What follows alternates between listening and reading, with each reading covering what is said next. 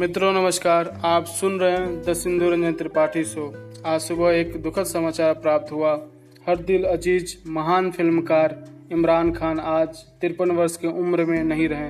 इनका जन्म 7 जनवरी उन्नीस सौ सड़सठ तथा मृत्यु आज 29 अप्रैल 2020 में हो गई। ये हिंदी, अंग्रेज़ी फ़िल्मों व टेलीविज़न के एक कुशल अभिनेता रहे हैं। इन्होंने द वरियर, मकबूल, हासिल, द नेम सेक रोग जैसे फ़िल्मों में अपने अभिनय का लोहा मनवाया। हासिल फ़िल्म के लिए इन्हें वर्ष 2004 का फ़िल्म फेयर सर्वश्रेष्ठ खलनायक पुरस्कार भी प्राप्त हुआ। 2011 में भारत सरकार द्वारा पद्मश्री से सम्मानित किया गया।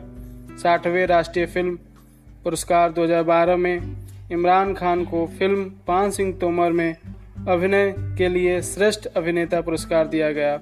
भगवान परमपिता परमेश्वर इनको अपने चरणों में स्थान दे। हम इन्हें श्रद्धांजलि अर्पित करते हैं।